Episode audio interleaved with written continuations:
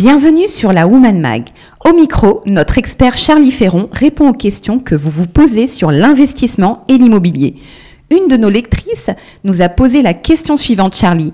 Quels frais prévoir pour le notaire et la banque lorsqu'on se lance dans l'investissement immobilier?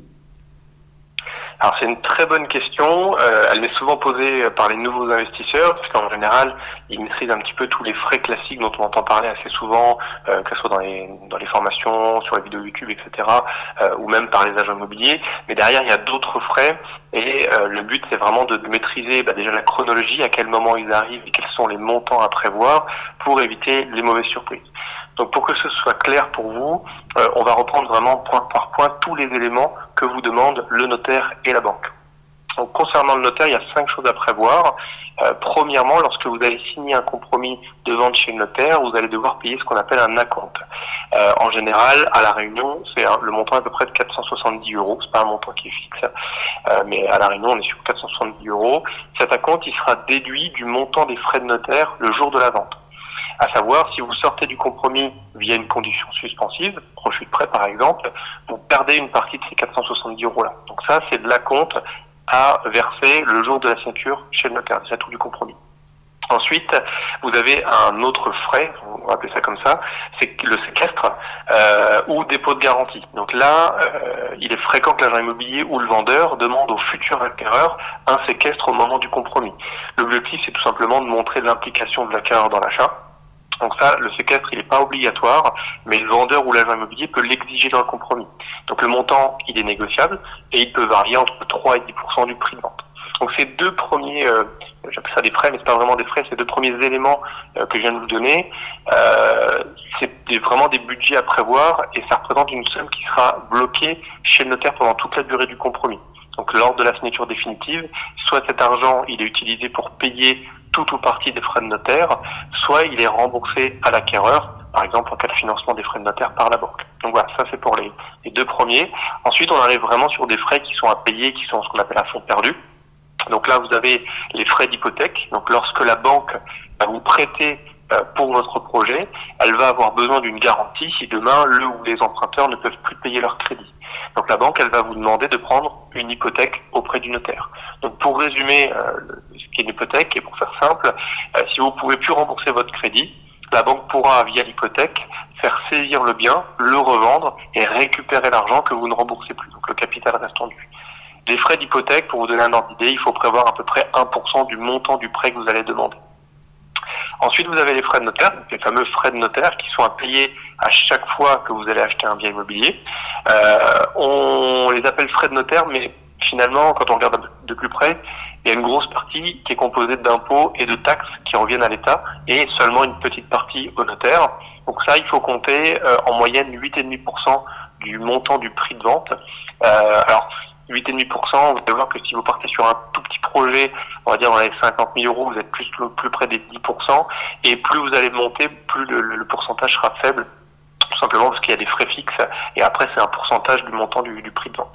Donc là le mieux, vraiment moi le, meilleur logiciel que j'ai trouvé pour euh, simuler les, frais de notaire euh, vraiment de façon très précise pour la Réunion, parce que c'est pas un département, c'est le site de l'ANIL. Donc anil.org, vous allez directement dessus, il y a des outils de, de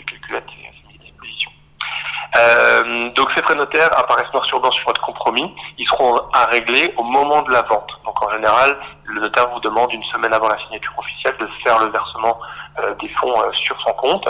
Et d'ailleurs, il y a deux possibilités. Donc soit c'est vous qui faites l'apport, donc vous qui faites le virement directement au notaire, soit c'est la banque qui vous a accordé ce qu'on appelle un prêt à 110%, c'est-à-dire qu'elle vous prête le prix du bien et elle vous prête également les frais de notaire. À ce moment-là, la banque qui va faire le virement directement chez le notaire pour payer les frais de notaire.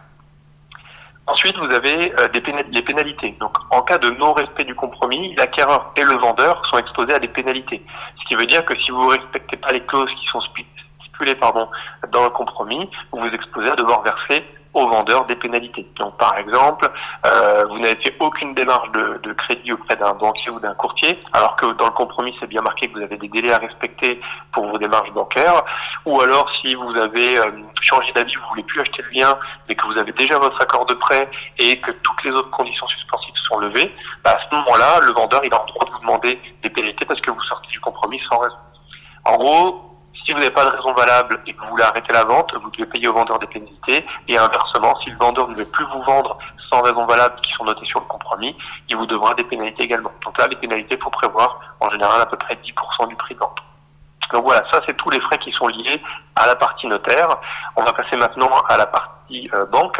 Donc là, au niveau de la banque, que vous passiez par un banquier ou, par un courtier, quand vous allez faire votre demande de financement, le banquier ou courtier va vous faire ce qu'on appelle une proposition. Et là, vous allez avoir tout le détail de tous les postes qui seront détaillés. Donc, premièrement, vous allez voir ce qu'on appelle les frais de dossier. Euh, les frais de dossier, ça peut être frais de dossier bancaire ou frais de dossier euh, de courtage, donc les honoraires du courtier. Ces frais représentent en général 1% du montant du crédit. Euh, c'est tout simplement bah, des, frais de, des frais de dossier, des frais de, des frais de gestion. Ensuite, vous avez le taux. Donc aujourd'hui, les taux sont tellement bas que les banques ne proposent quasiment que des taux fixes. Donc ça veut dire que le taux qui est annoncé sera valable pendant toute la durée du prêt. Euh, il n'augmentera pas, c'est-à-dire que même si dans 10-15 ans les taux repassent à 4%, vous, gardez votre taux qui a été négocié en 2020 à 1% et quelques. Euh, attention, en fonction de quand vous écoutez ce podcast, euh, si c'est dans quelques années et que les, les taux ont augmenté et que votre banquier vous propose, enfin, il peut vous proposer aussi ce qu'on appelle un taux variable. Euh, cette fois-ci, le taux est défini dans l'offre de prêt, mais il peut évoluer à la hausse comme à la baisse. Et en général, on, on dit qu'il est capé, c'est-à-dire qu'il peut, il ne peut pas augmenter de plus de 1%, ni baisser de plus de 1%. Donc ça, c'est pour ce qui est tout ce qui est euh, taux euh, variable. Donc là, aujourd'hui, encore une fois, les taux sont tellement bas que le taux variable n'a aucun intérêt. Tout le monde travaille sur les taux fixes. Euh, c'est vraiment important de, de, de, de, maîtriser ça, parce que c'est pas du tout les mêmes, les mêmes conditions. Euh, ensuite, important, le taux dont je vous parle là, c'est ce qu'on appelle le taux de base. Euh, il existe sur les documents bancaires qu'on va vous remettre d'autres taux. Donc il y en a un qui s'appelle le taux assurance comprise et l'autre qui s'appelle le TAEG. Donc le taux assurance comprise, bah, c'est assez simple, c'est votre taux de base, donc le taux que vous propose la banque, plus le taux de l'assurance. Et le TAEG, c'est le taux tout frais confondu. Donc là, vous avez tous les frais qui sont liés euh, à votre euh, prêt immobilier qui sont euh, regroupés dans un seul taux. Et c'est hyper important parce que c'est pas du tout la même chose lorsque vous allez comparer les différentes propositions de, des banques, de bien vous baser sur le même taux et pas de comparer un taux de base avec un taux un PAEG ou un taux de un taux assurance compris. C'est pas du tout la même chose. Il faut bien comparer ce qui est comparable. Autre chose, vous avez ce qu'on appelle les intérêts intercalaires qui vont intervenir lorsque vous allez faire appel au niveau de la banque à un différé de remboursement. C'est-à-dire que la banque va vous facturer des intérêts intercalaires pendant cette période de différé. Pareil, en résumé, vous n'allez pas payer tout de suite votre mensualité de crédit, vous allez avoir un différé de remboursement, et vous allez payer pendant cette période de différé les fameux intérêts intercalaires qui représentent une somme qui est bien moins importante que la mensualité. Ces intérêts-là intercalaires, ils sont pas compris dans le coût des intérêts du crédit, c'est vraiment des intérêts supplémentaires, donc c'est des frais en plus. Donc ça c'est hyper important parce que souvent les clients voilà, disent voilà j'ai des frais intercalaires mais ils savent pas vraiment à quoi ça correspond. Gardez bien en tête que quand vous payez des intérêts intercalaires, c'est pas des intérêts du crédit que vous commencez à payer, c'est vraiment des intérêts supplémentaires pendant la période de différé et après seulement vous commencez à payer votre crédit au moment où vous arrêtez le différé et vous rentrez en, en amortissement. Ensuite, vous allez avoir l'assurance emprunteur. Donc ça, il s'agit d'une assurance qui vous couvre vous en tant qu'emprunteur ou co-emprunteur en cas de décès ou de maladie par rapport à votre crédit immobilier.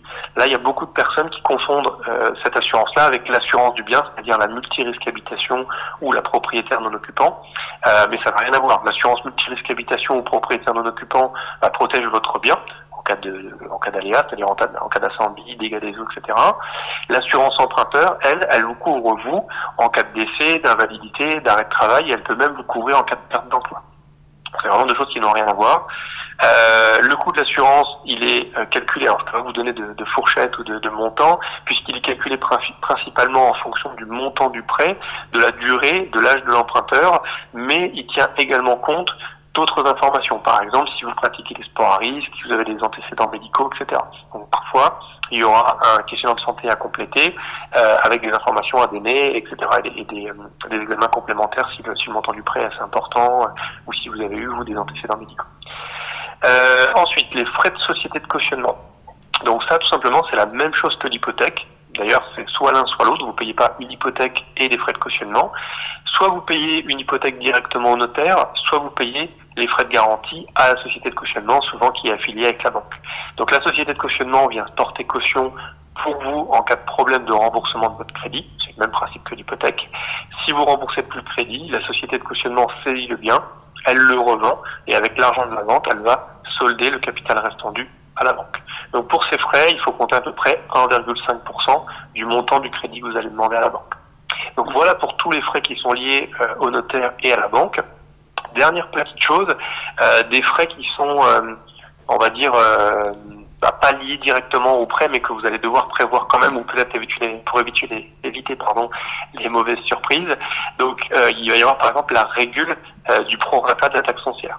Donc vous êtes assis devant le notaire, c'est le jour de la signature de l'acte définitif, et celui-ci vous demande de sortir votre chéquier pour payer le prorata de la taxe foncière. Donc ça, il y en a beaucoup qui sont surpris, mais ça arrive assez fréquemment. En fait, lorsque vous avez signé euh, un bien, le notaire va faire, euh, va faire peut-être une semaine ou quelques jours avant un décompte. Euh, c'est comme un mini bilan qui représente l'ensemble des frais que vous avez payés et l'ensemble des, des, fonds que, l'ensemble des fonds que vous avez déjà versés et l'ensemble des frais que vous devez déjà vous devez payer.